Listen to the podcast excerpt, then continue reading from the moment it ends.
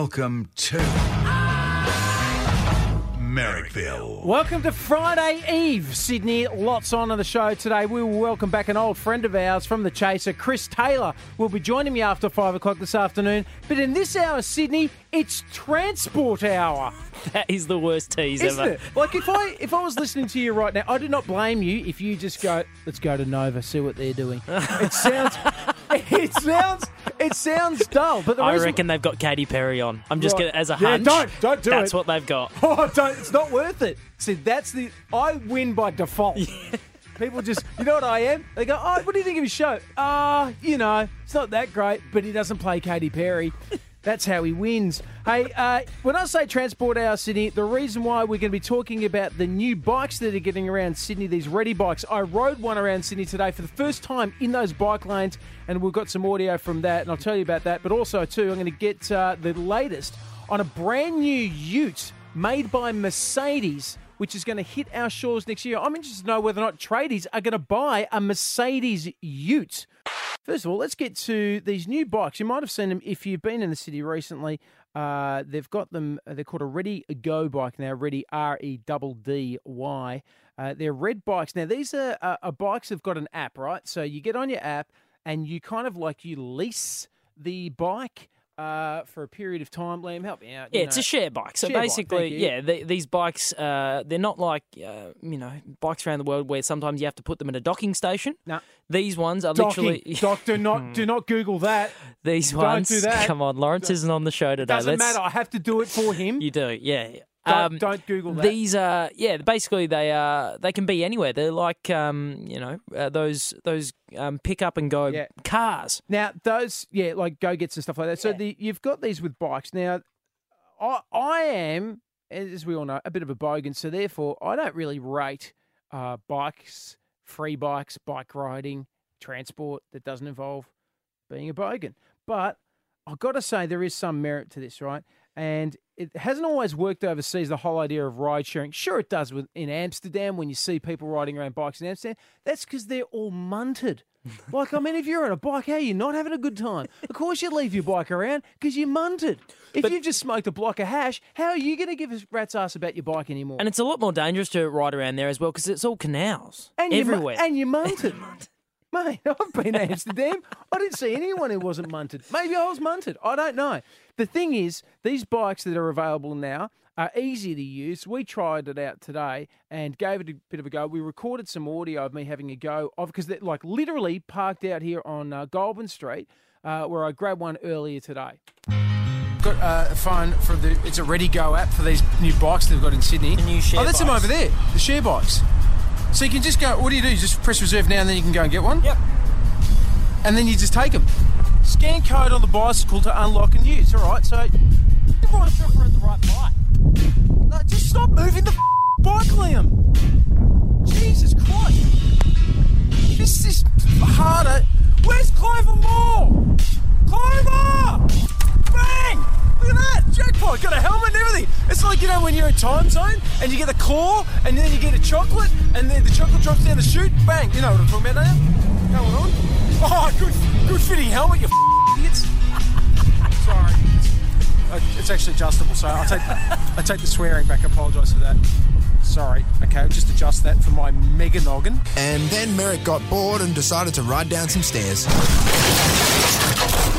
It's a girl's bike, so it doesn't have the crossbar there, but I still managed to knacker myself on the seat when I hit the steps. I did too. and you can go to our social stuff, you know, Instagram and Twitter, Facebook. You could not have website. sounded older then. Oh, man, I just don't care. You know that. Um, so- At Merrickville FM, you can check out the video of Mes. Yeah, people know. I don't need to go into those details. Just- You just say go socials. People figure it out. Anyway, and you can see me getting one of these girls' bikes and tr- attempting to launch it off the stairs down there on Tough. Mm. Goulburn Street. Mate, they're heavy. They're a well balanced bike. Now, I will say this.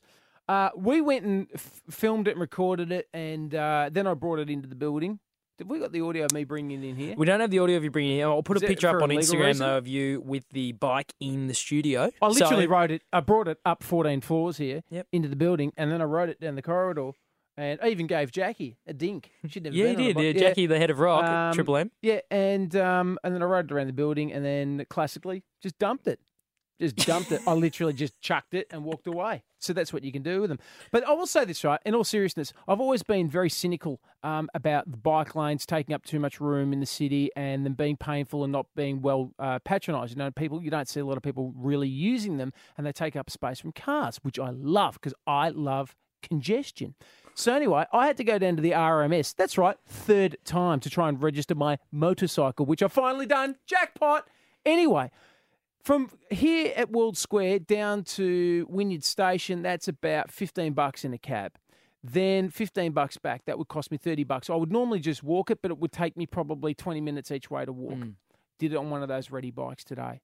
It, it was really good. I'm not going to lie. It was so quick. I was down there in five minutes, back in five minutes.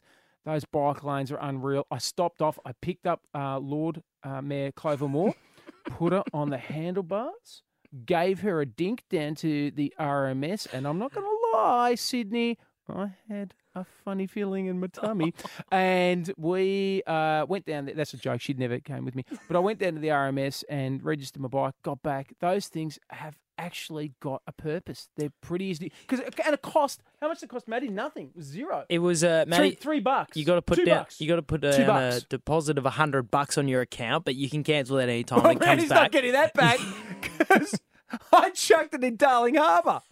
It's currently being ridden by an ibis. That's right. The new owner's a bin chicken. Uh, but yeah, it's it's it's cheap and it's a it's easy way to get around uh, in the CBD. Yeah, look, okay. Now we've t- done all the transport talk. That was kind of interesting, but also too mildly boring. So what I want to do is I want to talk about because off of the fact that I just instinctively got on a, a bike Mm. and then tried to teach treat it like an old school BMX and try to ride it off the steps there. Man, I was really quite close to probably hurting myself. And as you discover, they're too heavy to pull a mono with. You can't do anything. You can't mono them. No. They're designed so that you can't have too much fun on them.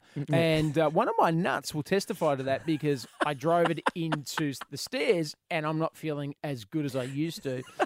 anyway, one triple three five three. Let's just do old school 80s BMX bike stories. Any 80s BMX bike story. I want to hear them. Love them. Now, it doesn't have to be an injury. It might have been the first bike you got. We can talk about anything you like. 80s BMX stories, right? When I, I'm just going to set up for you. When I was a young boy, I um, inherited a little bit of money from my grandmother when she died. When I say a little bit of money, it was 50 bucks. Not even kidding. Poor grandmother. She was poor. Anyway, I got that. and I saved up all my money until eventually I got 240 bucks and I went and bought a Mongoose chromoly frame, double gooseneck, Tuff II mags. It was the most lethal weapon of all time. And that was just, that was, and in those days, Liam, in the old days of, of riding bikes, your bike wasn't just something you went and did tricks on. That was your form of transport. That hmm. was your car. That's how you got around. Hence the phrase "on your bike, son." Hundred percent. It was your it was your method of transport. It was your stallion. It was your best mate. It was everything. It was your world. And then you'd go and do monos. What did you do your bike? I did things to it that only Lawrence Mooney could understand. I put a part. No, I never put a part of me inside a part of my bicycle. But it was a different time. Mm. One triple three five three Sydney. Let's open it up. Old school eighties BMX stories. Discuss. Taking your calls on one triple three five three very excitedly mm. about eighties BMX stories. Now I was I wasn't old enough. I was only I was born in the eighties. I was only you know too young to ride a bike, so I don't quite understand what you're going on about. So what but the amount of calls that have come in. So what did you have? Oh, well, see, I hit the mountain bike phase. yeah, we you know we Man, relied this on is- gravity to make us go down. No, they're good. Like I understand, they're good. I've got a mountain bike Yeah. at home, right, and they're good. But th- there's just something about '80s BMXing and just BMXs in general. They're just you just did more. It was a different time. It was a different era. Nicole Kidman rode them. yeah, Yeah. she rode them Okay. in BMX Bandits. Yeah. yeah. And um, it's just it was a different time. I want to hear your stories. I want to hear about whatever it was, whatever experiences you had in the '80s on your BMX. Of course, not surprisingly, uh, phones have gone nuts. Got Rowan. Hello, Ro in Stanmore. Hey boys, how are you? Very good indeed, mate. What sort of BMX did you have for starters? Um, it was a, I think it was a mongoose, like a freestyle mongoose or something. I can't remember. Wicked. But, How good's a mongoose? How yeah, all my friends, all my friends were doing tricks and all that, and I got a job at a butchery and Yeah. saved up for, for a, a mongoose, And- and, I finally, finally got it. First day, I took it out. I fell off, and my balls got caught in the spokes. Oh. The spokes bit against the, you know, the what's the the shaft that holds the wheel The axis. spokes. Yeah, and I've got kind of rather. Oh, it was horrible. Okay, we started off like I mean, there's no way this show cannot go a five day stretch without somebody doing a nut story. Has it? When was the last time we went a whole week without a nut story? Roland breaks out with one straight away. I got my nuts caught in my spokes. There should be a whole generation of men in Australia unable to procreate because of BMX bikes. That's why we need imm- immigration. We need immigration in this country because no blokes in Australia anymore have what it takes to make children. it's, it's true. Simon and Glenbrook. Hello, mate. How you going, man? Yeah, very good. All right, 80s BMX story. Take it away. Oh, so true, isn't it, mate? It was a different time. We grew up in the bush. We built the jumps along the bush tracks. and, yep. Mate, I was airborne all the time. I used to bend cranks like every few weeks. I'd Mate, changing you, my foot stance because I'd bend them backwards. So anyway, mate you, so this was in Glenbrook. Did you grow up in, in Glenbrook? yeah, in the Blue Mountains. Oh, man. mate, you'd have Bogan City. wicked. Yeah, but you'd have wicked places to take a BMX. That's born for it. Absolutely, mate. We'd make the tracks. Yeah. Anyway, I'd, uh, I'd, plenty of times I'd come off a jump, you know, on the side of the street when I'd see a girl I knew or something, feet off the pedals, whack down on the nuts and the Oh. crossbar. that happened a stack of times. But uh, what I really wanted to tell you, the story I really wanted to tell you was Yeah. my baby was uh, off the road, had two flat tyres one day. I Oh, look out the window, my younger brother Tim, whose name should have been Troy, one of those. he's decided, nah, I'm riding his bike, ripped the tyres and tubes off the rims, and says, hey, this makes sparks when I hit the brakes. oh. And he's just destroying my rims. And my mates are out the front just going, what the hell is your brother doing? Oh, it's so Troy. You are he- so and- right. yeah. And he and he lived on to uh, you know wipe out Toranas and things in years to come for Yeah. me. But turned out Yeah. to be a good bloke. Taking me snowballing this weekend, so all forgiven. What a dickhead. Troy will do something. It's, it's such a Troy thing to do. You know, s- so you know what I did, right? Yeah. On my old on my old mongoose, I had Tuff II mags, right? So Yeah, you know, yeah, yeah, the, tough. yeah, the whole- whole idea was that oh, if you bend, you put them in the freezer and they just go back into place. Bullshit. Sure they do. Yeah, yeah, of course. Yeah, okay. Santa comes along and waves a wand and fixes your Tuffs. It's not the way it works at all. But what I did when I was a kid, right, was my brother and I were both pumping up the tyres on our bikes, and my brother t- said to me, he goes, something about the PSI or something like that. And he goes, mate, you're going to inflate it because he goes, the, the more air you've got in your tyres, the faster the bike goes. so, mate, I, seriously, I worked out the biceps so hard trying to put as much air into my tyre so I could go faster. At night, bang! One of my tyres exploded. I blew it up. Mum and Dad thought there was a gunshot downstairs. I walked in and there's a flat tyre. I'd overinflated it to the point where it exploded. Oh, well done, jeez. well done, son. All right. Standing out. And then my nut exploded. Um, sorry, we've got to have a nut story. We story. got time for one more. Oh, good times. I'm loving this. All right, Steve and Eagle Farm. Hello, champ. There you go, Mez. Very good indeed. All right. Uh, but on my screen, it says Steve Eagle Farm and then in brackets, non nut story. Is that true? No, no, no, you got that wrong. Well, back in the day, of the mongoose and the red lines, Yeah, the red lines. yeah, you used to make the tip. Oh, no. bridge. First things first, my brother decided to chuck a sleeper off Harbour Bridge when they hit the water and made a, a massive explosion. What? Hang on a second. Back, back it up. Back up a second, Steve. Hang on a tick. We lost you for a moment Yeah, there, yeah. Go again. Well, my brother decided to jump on the railway tracks and grab a sleeper. Yeah. But he over the bridge. And when it hit the water, it, it was like a bomb going off. But I'll tell you, I'll tell you no lie. All right? And so my mate, my best mate, Wall, where you know at the, uh, the end of the harbour bridge, you got the stairs, they got the ramp in the middle of them. Yes. Well, Wally goes, uh, I got to ride my bike down from here. I'm saying, well, don't do it, mate. We're about maybe eight to ten flights up. He goes, no, should be sweet, should be sweet. I'll put my brakes hard on. I said, well, don't do it, mate. So next thing you know, he, he's gone down one flight, he's gone down two flights, brakes fully locked on. He's just done complete somersaults, bike and all, landed wheels up on the concrete with a sign, concrete into the bottom of the stairs down the bottom, and he just gets up and he goes, "How is that, boys?" oh no, you are kidding me! And the next thing you know, a couple of mammals walk around there like we go, "What's going on here?" We just told them the story, and they just they could not believe it. I can't believe that he's he's alive. Because if you endo a bike down to several flights of stairs, you shouldn't be with us. I bet his name was Troy. Here comes the money. Sorry, I think you've forgotten the bit where you give me some money. Because someone has to pay Merrick's salary, here's a word from our sponsor. Hi, I'm Mark Bouris. Every single day in Australia, people are busting their guts in starting and running their own businesses.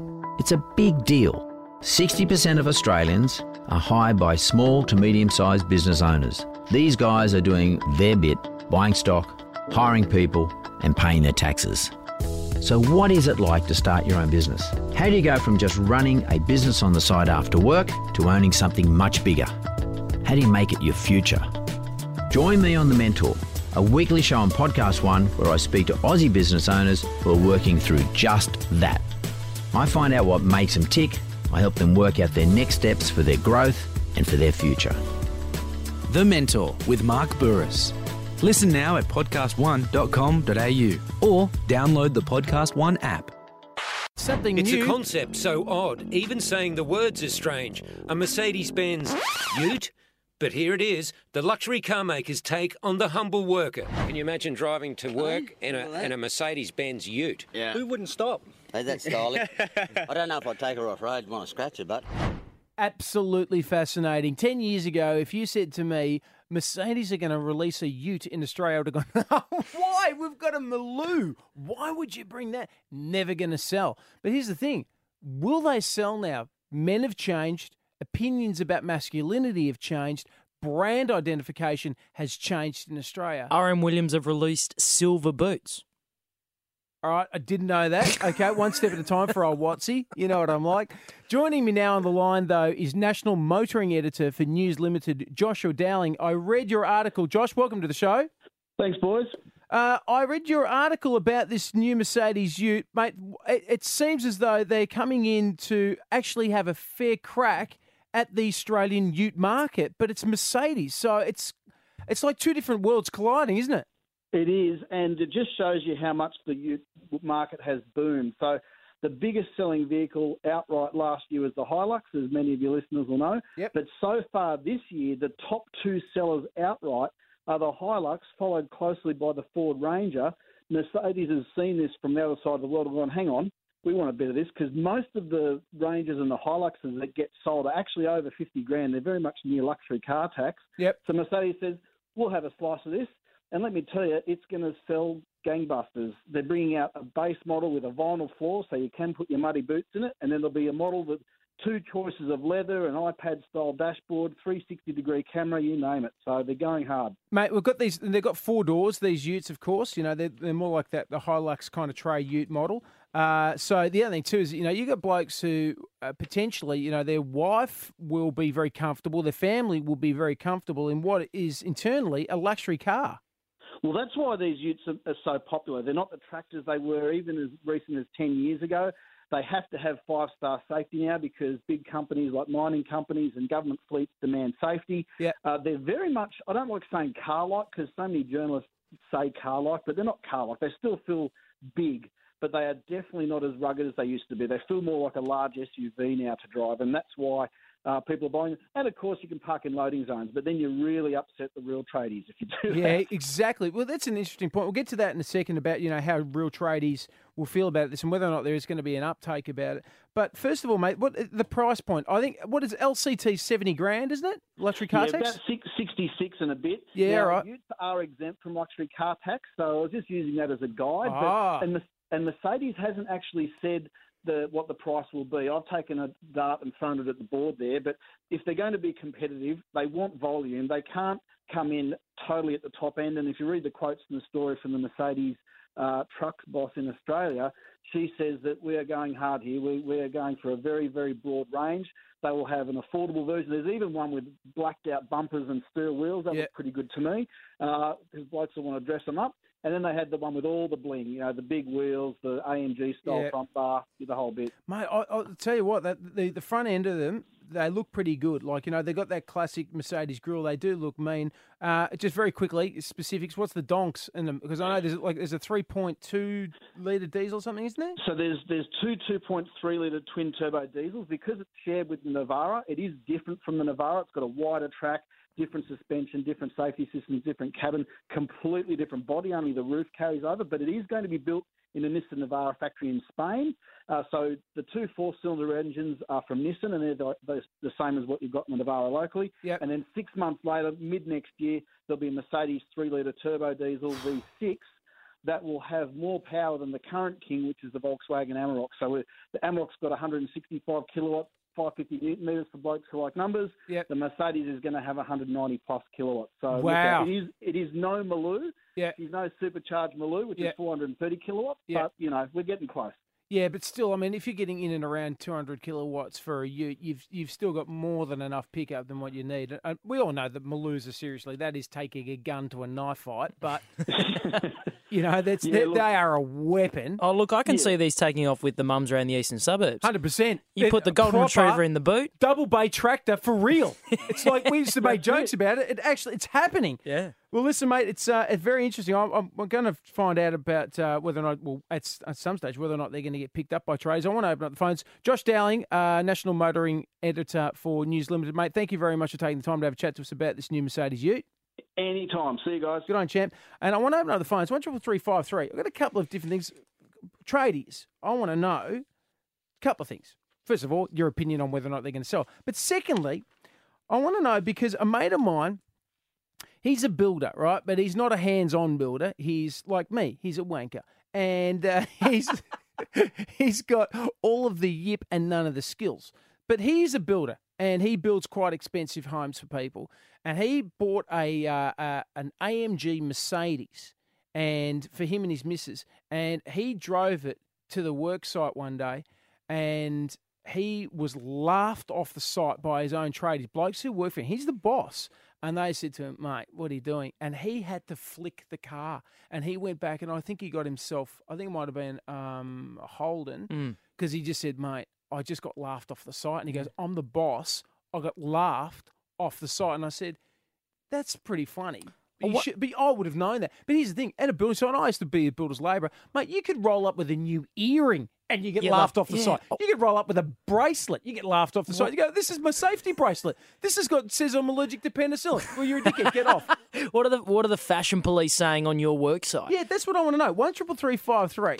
Have you been laughed off a work site? Have you come up with a new haircut? Maybe you put tips in your hair. Maybe you wore a shark tooth necklace. That brief flirtation with Ed Hardy shirts. Yes. Maybe it got you in trouble. Yeah, you've worn an Ed Hardy t- hat to the work site and they've just gone, mate, I'd get rid of that if I were you. One triple three five three. Have you been laughed off the work site? Let us know your stories and we'll find out what you think about these new Mercedes Utes. We're talking about cars right now. One triple three five three. Look, we asked you about whether or not you've been laughed off a work site uh, as a builder's labourer or you know a, as a builder. Um, if you've you know rolled up with a, an earring or a new haircut or something like that. But the conversation has steered back around, which I thought it might, is about your opinions. A lot of people have been calling it about their opinions on this new Mercedes. It's called an X Class. It's going to be a four door uh, Ute, very similar to a Hilux, to go head to head with the Ranger and the Hilux. Uh, probably price points similar to it, but it's a Mercedes. Mm. Are tradies going to drive this? Like I, 10 years ago, as I said, 10 years ago, I would have gone, no way known. But people have changed, society's changed, opinions have changed, the idea of uh, masculinity has changed as well. And maybe with modernity, what? No, I'm just we started this break talking about a Ute, and now we're talking about the changing No, identity of whoa, whoa, masculinity whoa, in modern society. Don't shut me down. I'm trying to get into talking about feelings. This is steering this into, you know, how, do- how are you feeling, Liam? I'm okay, Miz. Good, Thanks for Let's asking. move on. Are you okay? I'm okay. Oh, well, I've done that. I'm I've done okay. what How are I've done you? this- Good. No, you got to ask me, am Yeah. I okay? How close are we close, mate? No, you got to say, are you okay? Are you okay? Yeah, all right. Why? I'm a bit. Okay, done. Let's move on. You're just steering this as weird as possible. Let's get us some calls for Christ's sake. Pete on the Central Coast. Hello, mate. G'day, Merrick. Uh, you're a tradie? Oh no, no, but I, I guarantee every second Hilux or Ranger on the road is not driven by a tradie. In fact, it's driven by a wanker. Oh! wow! That's. Are you saying Hilux and Ranger drivers are wankers? Well, they seem to think they own the road and can drive three inches off the back of your car. So, and I bet you half of those cars have never had any equipment put in the back tray. Yeah, mate, that's classic Merrick Watts. That's what I'd be doing. I've I've seen Hilux before. Mate of mine's got one. I'm going, geez, I wouldn't mind one of those. They look great. And another mate of mine's got a Ford Ranger. They're great. And I thought, I, I actually seriously considered getting one. And then I went, oh, I'd be that guy. There's no dirt in the tray. I'd be that wanker. And I went, nah, you are that guy. So maybe you should buy that. Pete, what, what car do you drive? Uh, I've, I've got a, an X4 BMW. Oh, Peter. bit you shut people up, wankers, you Peter. wanker. you are a joke. Oh, mate, seriously, I'm surprised. I'm surprised you were able to dial up since you had your hand on it. What am I doing? Sledging Pete. He's called in on the show, and I've just opened up on him. Fair call, though, Pete. Uh, good on you, mate. Thanks for calling through. We've got Wayne in Pendle Hill. Hello, mate. G'day, mate. mate. I've actually just moved. It's actually Wayne from Chinga Bay, if you can remember that. Oh, yeah. Terrific, mate. Great to have you on the show Tunga again. Bay. That was Mate, very love- funny. love listening to you guys.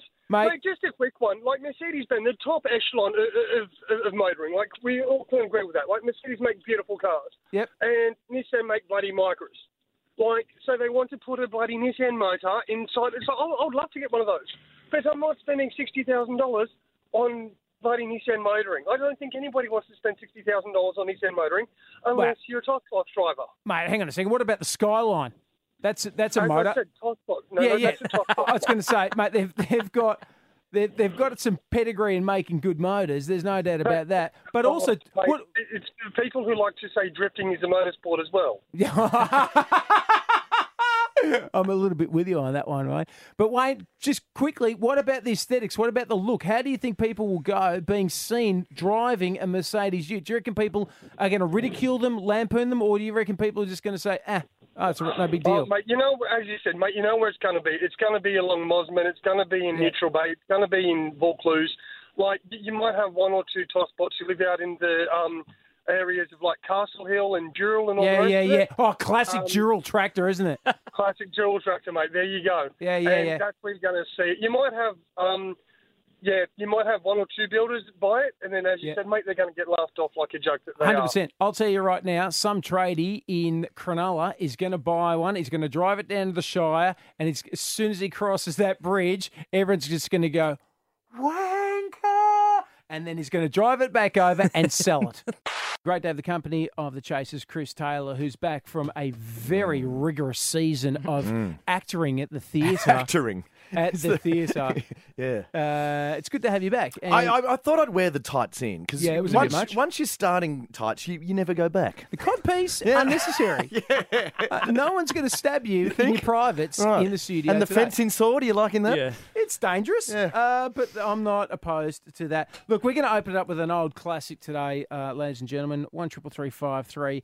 What can't you get your head around? Merrickville residents are very confused. How do they get the measurements for the first tape measure? How do they get the non-stick stuff to stick to the fry pan in the first place? This is What Can't You Get Your Head Around? Now, of course, if there is something that you just can't get your head around, you can't understand, and you would like a, an unprofessional answer to that, we are here and happy to provide. One triple three five three to get in early. We're kind of like, remember that website Ask Jeeves? We're like that as if Jeeves had had a lobotomy. yeah, yeah, yeah. Which I think actually was how Yep. Ask Jeeves worked. Yeah, exactly. Think- Jeeves knew nothing. Yeah, we're, we're more redundant. We're more like if MySpace made an Ask Jeeves.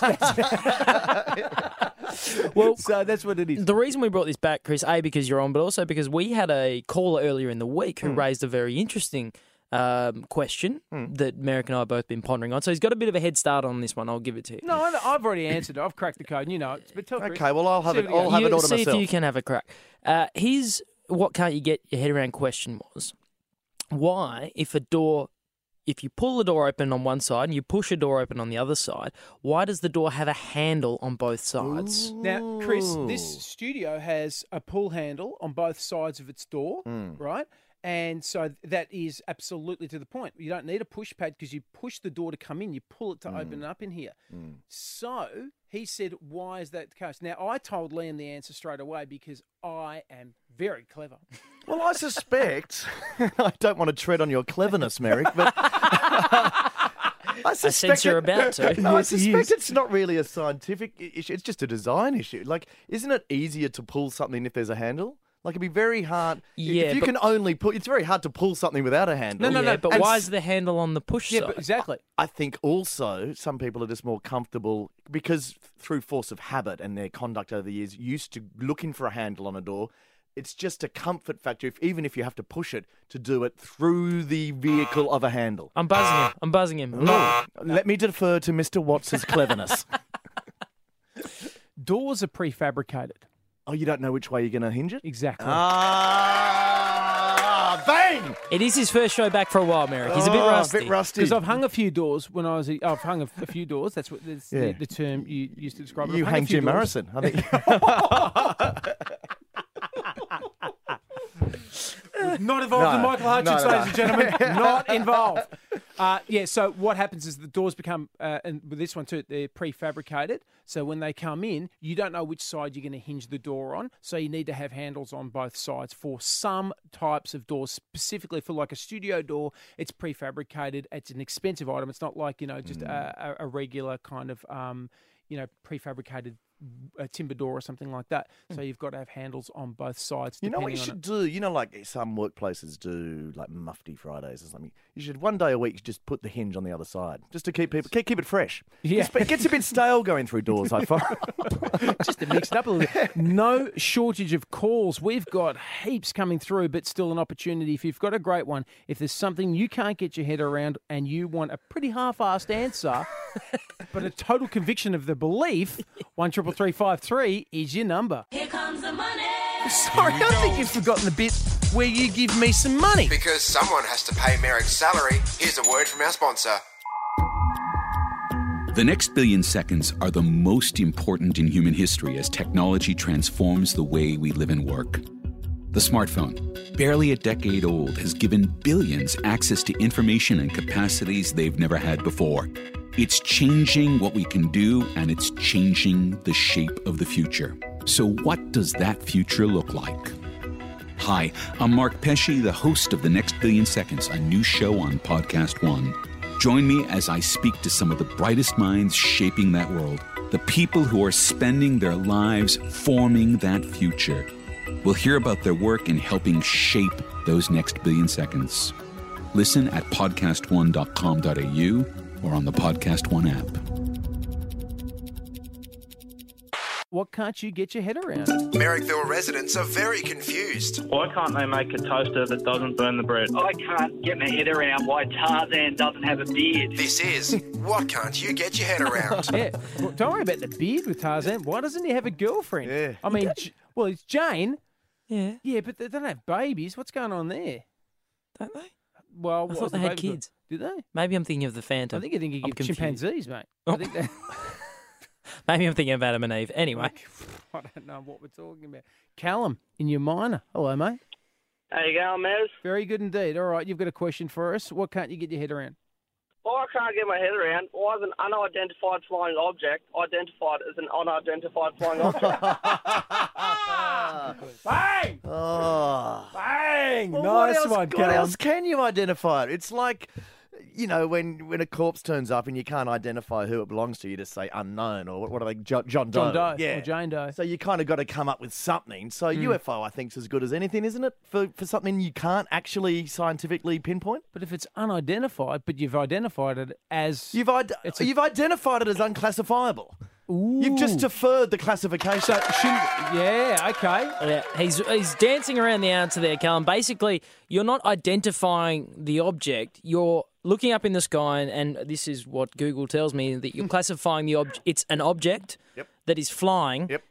And you can't define it. You can't therefore, say for it is certain it's what a it flying is. saucer. You can't Okay. say for certain So it's United Airlines. You classify Okay. it Now- as un- unidentifiable. I do, I do, Callum. I have to expand on this too for everyone as well.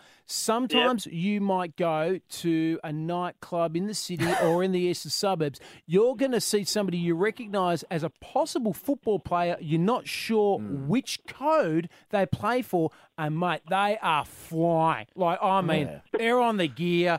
They're flying. They too are technically an unidentified flying object as well. Thank you for everybody's patience on that joke. no, that was very good. We got there. Andrew in Toongabbie, hello. How are we, boys? Very, Very good. All right, mate. you know the expression, um, you know, let's go back to the drawing board. Oh, yeah. Where, where did we go before we had drawing boards? Caves. Go back to the caving board. Yeah, where did cavemen do their blueprints? Where did they? Uh, I think they probably didn't. I think that you got a lot of first drafts when you look at indigenous art and um, cave art. I don't think they probably did a you know a drafts in the sand first. They just whacked it up there and were pretty happy with it. So it must be a phrase that stems from the early early period of architecture, early period of town planning, where it said before we build this church or this town hall, we're just going to go to the drawing board, and if it didn't work, ah, that was hopeless. Let's go back to the drawing board and re-look at those plans. Mm. Oh, I so thought I'd get a bell and an applause then. Mm. Mm. No. No, I think you're probably right around about the. I reckon drawing boards would go back to the ancient Egyptians, and I reckon you would have a drawing board on a slight plane so that you could look at the thing that you are building and reference it at a similar kind of uh, eye height and eye line, as opposed to having to put it on the ground. Why would you have it on the ground? You want it elevated so you can roll it out and you can see what you, you're drawing. What are you to. saying? The people who did the hieroglyphics in tombs in Egypt Yeah. drafted them first. Yeah. Yeah, hundred percent. Oh, they probably did. Yeah, probably did. I mean, geez, mate, if you're going to build a pyramid of that height, you want to get it right. Yeah. it's like, oh, for The the answer to Andrew's question is what did we say before that? We didn't say anything before that. Well, we knew that. Yeah, well, well, no, neither of you said it. The the phrase came about in around the nineteen around World War Two is As when it I said, originated. when oh no, I didn't. So Andrew, in answer to your question, So hang on a second. There You're was no phrase wait, beforehand. Hang on a second. I was only out by five thousand years. Exactly. Thank you, Andrew, for Merrick, your patience. Mer- Merrick was ahead of his time. Like if Merrick had lived in ancient Egypt, he would have coined the phrase "Let's go back to the drawing board" Mm. way earlier than anyone in the 19th century. Hundred percent. Yeah. Hundred percent. Well done, Horace. Do you reckon, you know, if you know, just if there was texting in the Egypt times, and you know, if you had to send a delicate text to an ex or something, Well, they were using all emojis by the Or, look of well, they they invented emojis, all Mm. those hieroglyphics. You know, the, the sort of poo with a smiley face. Pure, that's pure Egypt. Do you reckon they would have drafted those first, like with a chisel, like done a, a draft little text before they then sent the real one? Give it a little bit of a go, and they go, "What do you reckon about this?" And they go, mm, I don't know. when if I sober up, I'm not going to send that. Let's go. That looks like a poo. No, it's a scarab beetle. Time Are you for one. sure? One more. Time for one more mess. Why? do- I hate getting wrap up on my own show, but it happens every day. Hello, Neil. Hey, how you going, boys? Really good, mate. All right, what can't you get your head around? This conversation right. or something else? Uh, this conversation, yeah, that helps. Hey, um, why do cats always look like cats, but dogs are all different? Little si- little dogs, big dogs, they're all different sizes, and they look different. But cats generally look like cats. Oh, that's very catist, isn't it? I mean, that's well, that's like. I tell you what, mate. Oh, they all look the same. Yeah, I tell you Oh. what, mate. With a if you with that kind of thinking, you are not going to get a show up on the ABC. Um, well, look, I reckon a lot of cat lovers would disagree with you. You- You're from different breeds, a Siamese to a tabby. They do look a bit different. Yeah, but you got. I know what you're saying though, Neil. You got a you got a cat face. There's right? not as much Oh, range. I know what it is. I know the answer. And let, let, that- if we're broadening the definition of cat, like a lion looks very different to a you know a your household snappy Domestic time cat. eating cat. But that's where you've hit on it, right? So Neil, I reckon it's this, right? Cats, yeah, fundamentally they do have like a, a, the classic cat-like face, and there's variances, and some are a little bit slimmer, and some have bigger ears and stuff like that. But they do have a cat-like face, yeah. And domestic cats kind of all look the same. I'll take that. Dogs look different because dogs have been bred for a purpose other than just being a pet. I mean, be a that better is animal. that is bloody impressive stuff, Merrick. So you've got you've got things like bulldogs. Now bulldogs were deliberately had their faces reconstructed through breeding. We're like talking about the rugby in. league No. bulldogs, right? Yeah, no, they, they also had them Also punched had in. their punched in. And the reason why they did that, and bulldogs and a lot of those fighting dogs like mastiffs and bulldogs and stuff like that have jowls, and they have um, you know floppy skin around their faces and punched in faces. And then you got those very lean for fighting. hunt- hunting for fighting. For fighting. Oh, For fighting. fighting. Because if that way their, their faces were more protected by having jowls, and also too they um, were uh, bred for they had, their noses were pushed in so that they could get a better bite on another dog and f- for fighting purposes. So the reason why dogs have such wide variances in their, their physiques and in their faces is because they were bred that way for very specific purposes. Pointers, Yep. bird Neil, dogs. Neil in, Yeah. in short, in summation, basically, cats all look much like cats because they of don't do anything. lack of human intervention. So Yeah. uh, the evolution, the Darwin theory of evolution, takes a long time, Right. whereas the humans need to uh, interbreed dogs to get them for specific purposes, as Merrick pointed out, means that the breeds all look very dissimilar to one Well, another. well, all, the A more, ta- a the, more useful animal. the takeaway from this conversation is humans need to get a lot more involved in cats. I mean, Andrew Lloyd Webber's done his part, but what are the rest of us doing? We saw this week uh, Prime Minister Desperate Turnbull, I mean Malcolm Turnbull, sorry, announced the creation of an Office of National Intelligence uh, under a new ministry for Home Affairs, which is going to be headed up by none other than Mr. Potato Head. no, Peter Dutton. It's the only time you'll see the words Dutton and intelligence in the same sentence. oh, look, he's, he's actually a pretty smart guy as a human For being. a former policeman. Yes, he is a former a former Queensland Queensland, policeman.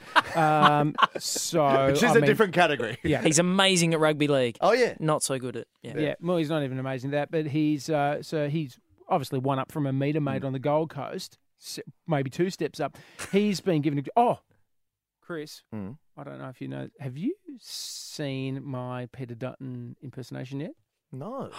Have you not seen it? No. Oh, okay, well. so you know that Lawrence Mooney does an uncanny Malcolm Turnbull. Yeah, it's excellent. Been working on the next one, which of course is Peter Dutton. Now, just get ready, Chris, because you have been working in the theatre world, and you'll want to create a one-man show around the impersonation Now, you're we about to see. We all know I can act. Here we go. Ready. Hi, I'm Peter Dutton. Sometimes people give me a hard time because they just don't get to know me. But if they do, they realise that there's more to me than just being that bloke who works in Parliament and I was a police officer in Queensland and I, I want to help people, but people don't seem to want to give me the opportunity to help them. I'm Peter Dutton. It, look, it's it's very good. I think you give Thank him, you. you give him you give him too much intelligence. Oh. Dumb it down a bit. Yeah, Again- yeah, I dumb it down. Again, I've overplayed it. Yeah, yeah. That's very generous read. Speaking about acting and also too this new role uh, of Home Affairs and this this new ministry that's been uh, set up uh, by the Ministry of Home Affairs uh, and the new role um, of Office of National Intelligence, it is eerily close to a television program that was on about nine years ago that I worked on called The Hollowmen. Now it was made by the guys who make uh, Working Dog who make uh, Have You Been Paying Attention and Thank Frontline. God You're Here, Frontline, The Castle. Uh, Utopia. These guys, obviously, we made this about nine years ago, and there was an episode in it where, as a joke, as a joke, As a joke, you gave Peter Dutton a promotion. Someone's actually done it in real life. there was a creation in one of the episodes. It was about the creation of essentially the Office of National Intelligence, right? And it was kind of seen as so absurd that it would make for good comedy. Now, I've been in uh, touch with, I saw uh, Rob yesterday f- to talk to him about Utopia, and we were discussing on air and off air about the similarities with this current agency that's brilliant. and Hollowmen. So then uh, I was talking to Rob again by text today, and we were looking back at some of the footage of it, and we went, "Oh my god!" And it's gone around on the internet a little bit at the moment. The fact that this Hollowmen episode is so eerily close to what has actually happened, it's ridiculous. So I've got some audio. Now this is from this was recorded in 2008. Right. And this is from the Hollowmen talking about what was essentially a, a, a similar agency to the Office of National Intelligence. The point is, we've let it slip, and the PM, Ian, and Tony want to know how do we get national security back on the agenda? Well, we're talking reform? They want an announcement that we're moving forward. New era, new thinking. So we're on to phase two. What's that? Whatever comes after phase one. Did anyone mention Al Qaeda? Yeah, but only when prompted. Unbelievable. I know, I know. What about air safety? Uh, yeah, but it's more maintenance. It's that issue of going offshore for aircraft engineers. Mhm. Yeah. Border security gets a few mentions. yeah, that's just the television show. Right. Still, we could take a leaf out of their book, you know, crack down on Asian bird smugglers. I like this one. It talks about how the Parliament is supposed to scrutinise the executive, but in reality, we've combined the two into a sort of super executive. Keep going. See, I've lost interest already. Our founding fathers never envisaged how the Prime Minister's office would evolve into a mega agency, coordinating and controlling all aspects of government. Umbrella agency. Phase two. oh. Are we thinking the same thing? Mhm. Because we've got different expressions. Super agency. Sounds great to me. I don't even know what it means. One large coordinating authority. Like an umbrella agency, but reportable directly to the Prime Minister. Charged with overseeing all intelligence and national security agencies. The Australian Homeland Security Agency. We can sell that. ARSA. Maybe not that big. That is uncanny, isn't it? And the And funny Home Affairs. That's and that was nine years ago. Do you know? Do you know Malcolm Turnbull has form in getting all his ideas from comedy programs? Because remember, um, there was an episode of Veep Mm. where the writers of Veep tried to come up with the most meaningless slogan for President Meyer to re-elect on, and they came up with continuity with change. And Yeah, which is a a- year later, Malcolm Turnbull, um, uh, uh, doing an interview, I think, with Jon Faine on the ABC in Melbourne, Yes. described his replacement and his like post Abbott administration as continuity with change. He literally lifted a line that was mo- used as a comedy punchline in Veep as his actual platform. So it, it- obviously he's out of ideas, so he just goes to old HBO box sets and Mm, yep. Working Dog box sets to get his Yep. policies. Well, Tony Abbott's gone with the tagline for his campaign of "Winter is coming." So you know they're really sourcing from television. Well played, Liam. You can it. take that. Okay.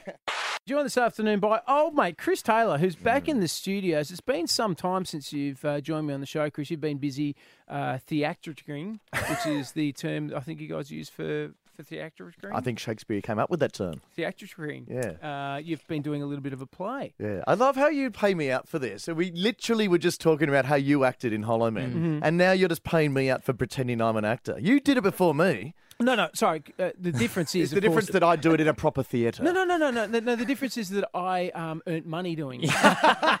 so, um, but but you don't like uh, Chris has come back into the studio this afternoon, Mez, with a, a theatre habit that you weren't happy about. No, uh, well, he tried to hug me. Yeah. Is that what you're talking Apparently- about? And I went, ow. Yeah, Chris, Chris and. I had a hug because apparently that's what they do in the theatre. Yeah, but you're a younger man and you, you're okay with that Mm. body contact kind of stuff. Me, too old school, stuck in the 70s. But hang on, have when you look at the Australian cricket team and they take a hmm. wicket, it's all ass padding and stuff. Oh, I mean, not even Oh. actors do that. Oh, Mez will, Mez will pat you on the bum on the way out after the Oh, show. right, Absolutely. yeah, That is, yeah, yeah, that yeah. is- that is not true. But on the sporting field, I'll give you a reach around. I don't care. Right, It's not gonna... yeah. What? That was too far, wasn't it? I was Oh, why do we always that. get this so close to six o'clock and then you let it? I'd get I'd get silly.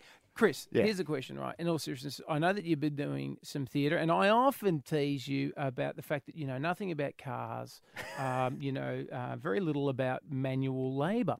So here's my question for you. Notice, and I've had this for the last 55 minutes waiting to ask you.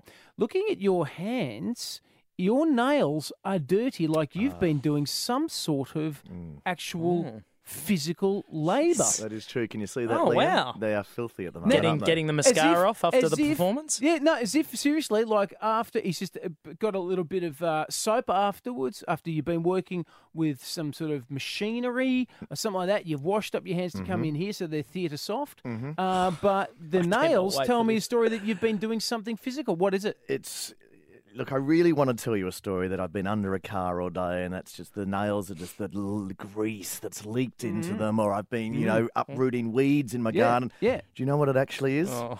The play that I'm doing at the moment requires me to be covered in mud, so that is stage makeup. It's not actual dirt. It is stage makeup. This is thespian related dirt. so even even my one hint of manliness turns out to be a fraud. Liam, describe to the listeners what I'm doing. uh, for the listeners out there, Merrick has turned away from the microphone. His head is in his hands, and I believe I can actually see a little bit of him dying. Just sorry that I briefly had earned Merrick's respect, but he thought, oh, maybe there's a side of Chris where he does do manual labour, but no.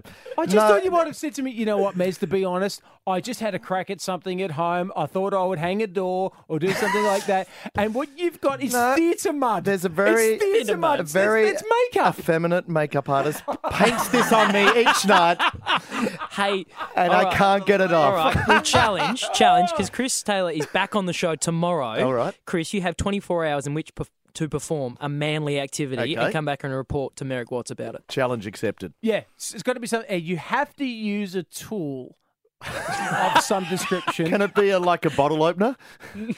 No. No. Okay. That's your All right, chance. I've got to 24 do hours. something, a manual task between now and Yeah, tomorrow. yeah, yeah. Okay. Like something that you would see, like somebody in a Bunnings ad doing. That right? might Like cause that. you a blister if you did it for more than one occasion. or, or a horrific Right. injury where you split open an artery. Does One whisk, of those. whisk in a souffle eh, count? See you tomorrow. Thank you for visiting Merrickville. If you missed anything during this day, subscribe to the Merrickville podcast on iTunes or with your favourite Android app. 104.9 Triple